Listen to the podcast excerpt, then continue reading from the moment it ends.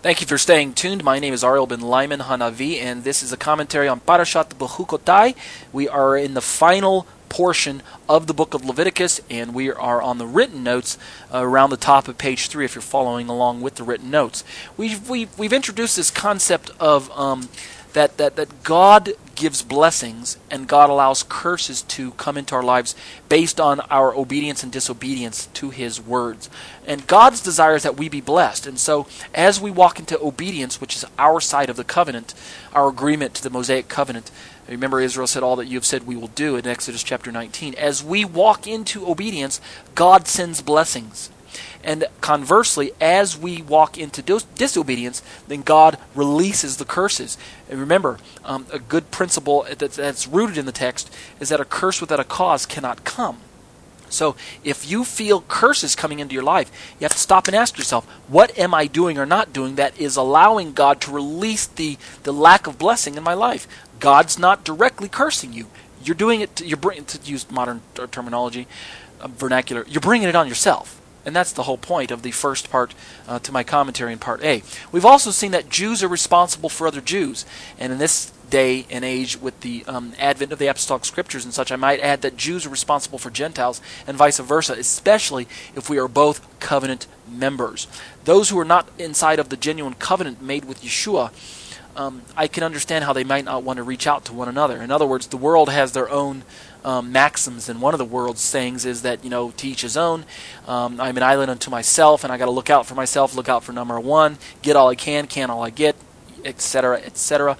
Well, we in the messianic community should not think that way. We should be practicing the principle of um, of arvus, which is similar to the principle Kol Yisrael Arevim Zeh Bazeh each individual Israelite is here and there. Where Israel is here and Israel is there.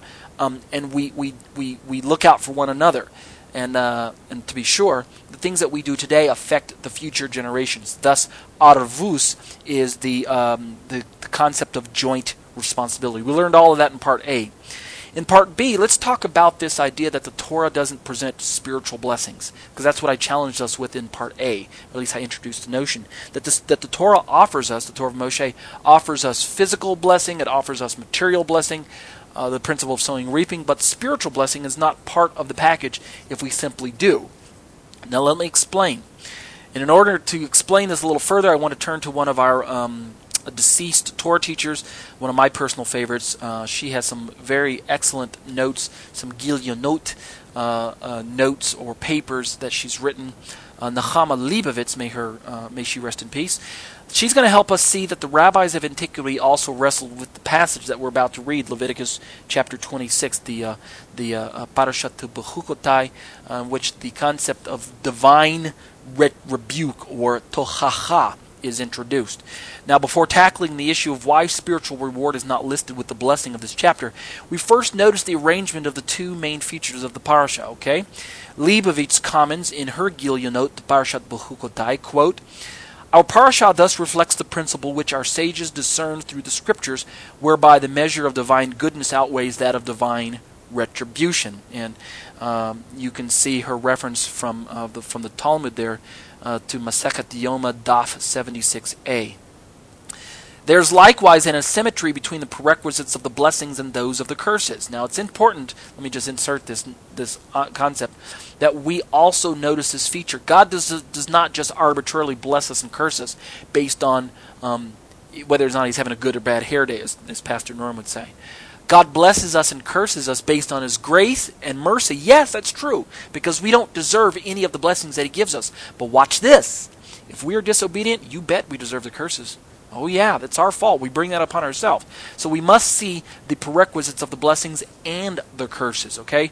Um, before the blessing, the Torah states, quote, in chapter 26, uh, Pasuk 3, If you walk in my statutes and keep my commandments and do them. The Hebrew says, Im bechukotai telechu ve'et mitzvotai tishmuru va'asitem otam. If you walk in my statutes. The very first word in the Hebrew, im, is if. Notice there's a prerequisite. But before the curses of the Torah, in Pasuk 14, let me just turn to that.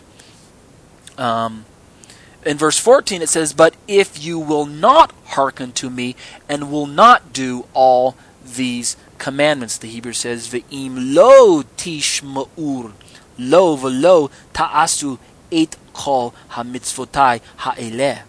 If you do not. Now notice both verses, both Pasuk 3 of chapter 26 6, and Pasuk um, 14 of chapter 26 begin with the same Hebrew word, im, which means if. Let's see. Uh, do not do these commands. There we go. Um, and then also, um, 26 verse 15 says, If you reject my laws and spurn my rules so that you do not observe all my commandments and you break my covenant. I mean, again, verse 15 starts out, Be'im bahukotai tishma asu. Va'im, if you uh, reject my laws and spurn va'im, and it keeps going, va'im et uh, mishpatai, va'im, and if we've got all these qualifiers to um, the, the, the, the information that's going to follow afterwards. Now, the standards applied to the blessings evidently differ from those related to the curses. Thus, the curses are not to be administered upon mere transgression of the laws, but only upon despising and abhorring them, as noted by Sforno. Let's look at what the Sforno has to say. He says, quote, If you shall despise my statutes beyond mere violation, you will despise them. And he goes on to say, And if your soul loathe my judgments, he's commenting on the terms, and if your soul loathe my judgments, which he says is consciously, i.e., loathe them as one might willfully spew out something objectionable. And then, um, um, and, and, he, and he has further comments, but we're not going to look at all of them. Thus, the, the preconditions of the blessings radically differ from those of the curses. Now, we still have conditions, and that's the point I'm trying to make in bringing out these sets of details in the passages. God will bless us if we walk into his ways. Now, obviously, walking into his ways is predicated upon a love for him, as we read in the Shema. Here is where the Lord our God, the Lord is one, and the Lord and you shall love the Lord your God. Love the Lord your God with all your heart, soul, and mind. By loving the Lord your God and following his ways, God then uh, will send blessings into our lives. But watch, the reverse is true. If we loathe the Lord and despise his statutes, loathe his judgments. Before we even disobey, there's a problem with the heart. And that is the challenge that the Nechama Leibovitz is trying to get us to see here. She continues by listing the opinions of various sages. But the blessings, as such, that is to say, chapter 26, verses 1 through 13, give rise to a different and more complex question variously posed by our commentators. Now she's going to quote off one, two, three commentators and show their questions, all right? First question was from Rabbi Yosef Albo in his Sefer Hal, um, HaIkkarim, uh, 39 and 4. It, it, the question is this Jewish authorities throughout the sages have never ceased puzzling why the Torah omits to specify any spiritual benefits alongside the material gains that it lists. Moreover, the Torah, since the Torah does not mention the spiritual benefits which constitute the principal reward, why does it elaborate the material benefits which are not the main reward? First question. Second question that the um, Leibovitz brings in the name of the other rabbis. The second rabbi is Rabbi Yitzhak Arama in uh, Akidat Yitzhak Bechukotai. He writes his question, or his, his statement or challenge. Quote, Adherents of religion who believe in divine reward and punishment for those who please or anger God respectively assail the Torah's silence concerning the spiritual remuneration that constitutes the chief aim of the Torah, which holds up transitory material rewards as the goal of those obedient to its laws. Good challenge. And then finally, we have one more question or challenge from Rabbi Itach um, Abarvanel uh, in Bechukotai 26. He writes, Why does the Torah confine its goals and rewards to material things? As mentioned in his comment, and omit spiritual perfection and the reward of the soul after death, the true and ultimate goal of man. Our enemies exploit this text and charge Israel with denying the principle of the soul's judgment in the afterlife. End quote. Okay, now um, these important questions that we are looking at as to uh, you know the way the rab- the sages worded them. I mean, why doesn't the text just tell us how can we gain eternal life? Now, those of you who are familiar with reading the apostolic scriptures know how the answers are posed: faith in Yeshua, genuine trusting in the Messiah. But why doesn't the Torah just say that as well?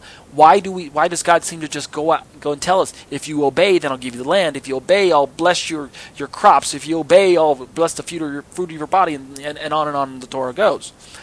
If we are to understand one of the primary purposes for giving and doing the Torah, we need to understand these questions as well today.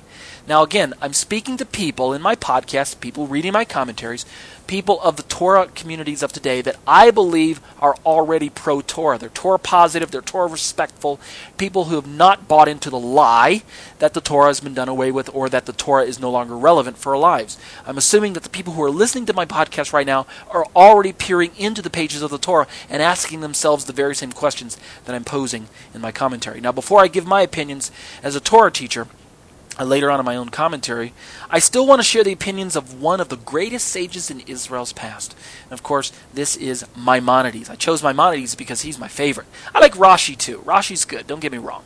Uh, Rabbi Shlomo Yitzhaki. But R- Maimonides is near and dear to my heart. Um, I've done a report on him for my leadership training school studies in, at the Harvest, and I just fell in love with the guy. I love Maimonides. He's the one, by the way, who put together the list of the 613 that I use on the website. Maimonides is also known as um, Rabbi Moshe ben Maimon, or son of Maimon, his father's name. Um, Maimonides is also known as the Rambam. That's an ac- acronym spelled uh, taken from his name, from Rabbi Moshe ben Maimon. Rambam. Some people call him Maimonides. Some, people call him the Rambam. Okay. In uh, the Mishnah Torah, a code of Jewish law, which was compiled between 1170 and 1180, while the Rambam was living in Egypt, um, he's going to give us some information. And this, by the way, this this um, Mishnah Torah, this code of Jewish law, is regarded as Maimonides' magnum opus. All right, uh, I'm just pulling a quote from Wikipedia. Wikipedia is a great online source if you just want to get an overview of many of the um, things that I'm talking about. Just type in the phrase Mishnah Torah uh, or Maimonides, and you'll find it either way. And so I'm pulling a quote from the uh, Wikipedia right now as far as describing what the Mishnah Torah is. Uh, the work itself consists of 14 books which subdivide into sections, chapters, and paragraphs. And to this day, it is the only post Talmudic work that details all of Jewish observance, including those laws which are only applicable when the Holy Temple is in place. End quote. And again, that was taken, if you look at my footnotes, the bottom of page 5, number 6, was taken from the Wikipedia article on the Mishnah Torah. Now, um, dealing with the laws of repentance, that is to say, teshuvah, that's repentance, um, in book one of his Mishnah Torah, he comments on this perplexing issue of the um, of the Torah. So let's pick up the quote from the Mishnah Torah, and I'm pulling this. Uh, I don't have a linear Mishnah Torah. Instead, again, I'm relying on an online con- commentary. If you look at the footnote to number seven down at the bottom of page five, this is from www.panix.com. And again, if you're using the written notes, just click on the link in the footnote, and it'll take you straight to um, the online version where I pulled this information. This is Maimonides' Mishnah Torah, okay? And again, this is not the concept of, of how repentance has a bearing on rewards in this life, but the question is still asked where are the rewards for the life to come? Quote, Once it is known that a reward is given for fulfilling commandments, and that the goodness which we will receive if we follow the way of God, as mentioned in the Torah, is life in the world to come. Um, let me let me read that again. I, I, I think I, I skipped something. Quote: Once it is known that a reward is given for fulfilling commandments, and that the goodness which we will receive if we follow the way of God, as mentioned in the Torah, is and the Torah is life in the world to come, as it is written. Quote: that it may be well with you and that you may prolong your life, and that the revenge which shall be unleashed upon the wicked people who disregard the righteous mannerisms as mentioned in the Torah is excision, as it is written. Now again, whenever Maimonides says as it is written or kakatuv, um, as it is written refers to the Torah. Sometimes it'll say Shene Amar as it is said, and that is usually referring possibly to the Torah, but oftentimes it's also referring to the sages themselves. But now Maimonides is quoting the written Torah where he says, As it is written, quote, that soul shall utterly be cut off, his iniquity shall be upon him, end quote.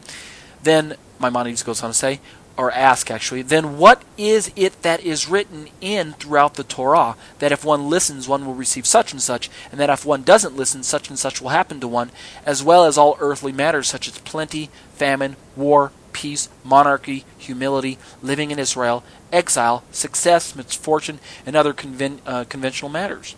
There's his question. Now he's going to answer. All these matters were true and always will be Whenever we fulfill the commandments of the Torah, we will receive all good earthly matters, and whenever we transgress them, all the mentioned evils will befall us. Nevertheless, the goodness is not all that the reward for fulfilling commandments consists of, and the evils are not all are not the entire punishment received by transgressions. In a second paragraph he goes on to explain, this is how all matters are decided. The Holy One, blessed be He, gave us this Torah, which is a support of life, and anybody who does what is written in it and knows that everything contained in it is complete and correct will merit life in the world to come. He will merit a portion in, the, in, in proportion to the magnitude of his actions and to the extent of his knowledge. The Torah assumes us assures us that if we fulfill it with joy and pleasure and always act according to it, then all things such as illness, war, famine, etc., which could prevent us from doing so, will be removed, and all things such as plenty, peace, riches, etc., which will aid us in fulfilling the Torah, will be influenced to come our way so that we will not have to occupy ourselves in all, all day in obtaining bodily needs, but that we will be free to sit all day, learn and gather knowledge, and fulfill commandments in order to merit life in the world to come. He concludes by saying this In this vein, it is written in the Torah after the assurance of goodness in this world, quote, and it shall be accounted virtue in us if we take care to do all these commandments before the Lord our God as he has commanded us. End quote. Obviously, now I don't know if you caught that in the way I read it. You may have to go back and read it for yourself.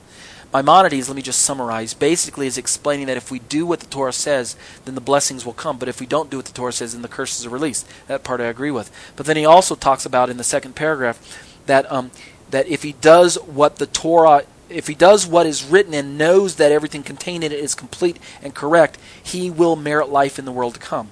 Now, obviously, as a Messianic Jew, I disagree with his implied conclusions for keeping the Torah. Okay, don't get me wrong. Maimonides was a great man and far more scholarly Torah uh, teacher than I am. Okay, he he he could he could teach t- circles around me as far as Torah is concerned. However, the Spirit of the Holy One reveals to all who earnestly seek the truth and find it in Yeshua, by the way, that keeping the commandments for the sake of forensic righteousness amounts to legalism. I talked about this in um, in uh, in the previous Torah portion to Bahar we don't keep the commandments so that we can inherit life in the world to come. Although there is an ingredient of the commandments that will merit life in the world to come, and that ingredient is faith or genuine faithfulness to the God who gives the Torah. So I do not espouse to legalism. That is to say, if I were to couch it in these terms, if I do, God will reward.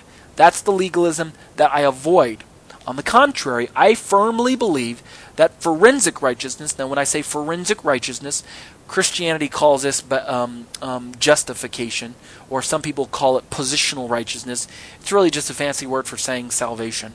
Forensic righteousness is only obtainable by placing one's unreserved trusting faithfulness in the sinless atonement provided by Yeshua HaMashiach. So I stand by my own conclusions. And my own conclusions are based on an understanding of the writings of the apostolic scriptures, um, which I'm just going to make a quote. Um, actually, I'm going to make a quote from the Torah here in a moment, but let me just explain that the apostolic scriptures do not contradict what the Torah teaches. Rather, it's a misunderstanding and a misapplication of any Torah passage that would lead an individual to believe that if I do X, Y, Z, I will merit a place in the world to come. So let's pull a quote from Leviticus again um, um, with, with Leviticus in mind, let's pull a quote from another one of my commentaries. And I didn't footnote it, so I'm not sure exactly which commentary it came from, but here's the quote The Torah is not teaching its adherents to follow it in pursuit of spiritual well being that is eternal life. Okay? Let me just put it plainly God did not give the Torah so that you can gain eternal life. The Torah is simply not a salvific document pertaining to salvation. It does not offer salvation in that limited scope of the understanding of walking into the Torah rather rotely or rather um, perfunctorily. Hashem clearly outlines step by step what will happen when and if the house of Israel follows his laws. He also clearly outlines the consequences of disobedience, right? It's right here in the Tochacha of Leviticus chapter 26. History has proven that Am Yisrael failed to heed Hashem's dire warning of punishment and indeed sunk to the absolute depravity of even consuming their own offspring from fear and want of food. And you can read Leviticus chapter 26 and down in verse 27 through 29 in the Tochacha we see that Israel would sink to the very absolute low point of consuming their own children because they hadn't didn't have anything else to eat. Um, resorting to cannibalism, and not just any kind of cannibalism, but eating their own children. It's very disgusting.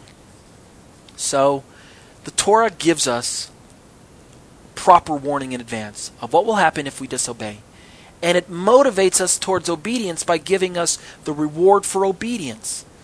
If we obey, reward will follow, blessings will follow. If we willfully turn our hearts against God's ways and and begin to disobey God, if our hearts turn cold and obedience follows, then guess what will follow after dis- I'm sorry, disobedience follows. Then what follows after disobedience? Punishment, lack of blessing, withholding of, of, of goodness, and, and ultimately what we call curse. So, you could ask yourself the question well, gosh, Israel, if you had all the warning right in advance, before you went headlong into idolatry, why didn't you keep his ways? What exactly was the problem? This next section is going to deal with that topic, and the next section is entitled, What exactly is the problem? Why couldn't Israel obey, is what I'm trying to get at. Let's go there. Is Judaism guilty of turning the Torah into a legalistic document? That's my first sha'ela, my first question. Now, sadly, much of Christianity would affirm yes. Right away, they would say, oh, yeah, the, the, the, the, historic Jews, they sought to keep the Torah so they could be saved. And Paul had to come along and tell them that the Torah can't save you. Well, unfortunately, the problem with that simplistic explanation is that the first century Israel that Paul was writing to did not simplistically believe such a teaching. They did not believe that if they simplistically simplistically walked into the Torah that it would afford them some sort of salvation. Instead, as we're going to find out later on, it had to do it had it had more to do with do, with being than it had to do with doing. Okay, most ancient Israelites, particularly the first century set, felt that merely by being born uh, being born into Jewish lineage afforded them a place in the world to come. Rather than doing the Torah, they simply engineered a, a philosophy or engineered a teaching. It's still incorrect and it still falls under the category of legalism, but it's a different type of legalism if you follow my, what I'm trying to say here. They engineered a teaching that said all we have to do is be Jews. For the Gentile not born of Jewish stock, this place could secured could be secured by becoming a Jew. This is what they taught. Again, it, I don't I don't believe the teaching, but I do follow history, and this is what history has, has shown us. Um, so they're teaching that the Gentiles not born Jewish could secure a place in the world to come uh, by becoming a Jew, which is something possible by undergoing the ritual of the proselyte. Now, if you're confused as to what I'm introducing to you as far as this concept of the proselyte, then I want you to read my commentary to Galatians, available at our website at graftington.com. You're going to get a full explanation of the first century problems. Or, if the Galatians commentary is too long, because it's easily 50 pages, drop down in that same web page to the uh, commentary entitled What's Bothering Paul it's only about nine pages, I think, eight or nine. It's a snapshot of the of the Galatians material, pulling quotes from the Galatians material to give you an overview. And so, what I'm going to do here in my commentary is I'm going to pull in some information from the Galatians commentary as well as information from the introduction to my Shomer Mitzvot series in an effort to explain to my new readers and my new listeners this concept uh, that was facing the first century Judaisms. I just want you to know right up front as I read Paul's writings and as I see the problems that he dealt with, Number one, I do not espouse to any sort of legalism that teaches that if I walk into the Torah, I'll be saved. To be sure, Paul didn't espouse to it, and neither did any of the first century Judaisms. However, what the problem is, is that they were centered, they had their, their, their attention f- focused on who they were, and thus, as Jews, they felt that that alone, that fact alone, merited them a place in the world to come. So I must state right up front that I do not, I, Ariel, do not espouse to any such quote, ethnocentric Jewish exclusivism, end quote. I have nothing against Jewish people. I have nothing against Jewishness. I have nothing against Jewish identity. I might add, I have nothing against conversion to Judaism. However, a misuse of one's identity is a serious problem. Now, some in Judaism today are guilty, Not talking about first century Judaism right now. I'm talking about 21st century Judaism. Some in Judaism today are guilty of making the Torah a quote unquote works based teaching. That is to say, their focus on doing. Many in the church, by the way, are also guilty of misunderstanding the Torah in the sense that they feel that if I do such and such, if I go to church, read my Bible, pray three times a day, then God's going to accept me somehow. That is to say, on a forensic basis. To be sure, many Christians have swallowed the hellish lie that the Torah has been done away with the coming of Yeshua. That is a primary problem in the Christian churches today. The prevailing theology that teaches that the Torah is no longer relevant for a follower of Yeshua, a follower of Jesus, whether he be Jewish or Gentile, um, doesn't have to keep the Torah, doesn't need to concern himself with the uh, precepts and the commandments of the Torah. And that is a very unfortunate shame that the teachers in the church have handed this teaching down from one, one generation to the next. And if I compare both opinions, where I've got the first century Judaisms who, uh, I'm sorry, if I've got the 21st century Judaisms who believe that if I keep the Torah, I'll be, I'll, I'll gain a place in the world to come, and I compare that to some of the 21st century Christians who also believe that if I just somehow um, be good enough that God is going to accept me, you know, just love my neighbor and, and do the right thing, that God's going to accept me, then you know what? I'm quite amazed. I shake my head at both opinions because both opinions are missing the mark.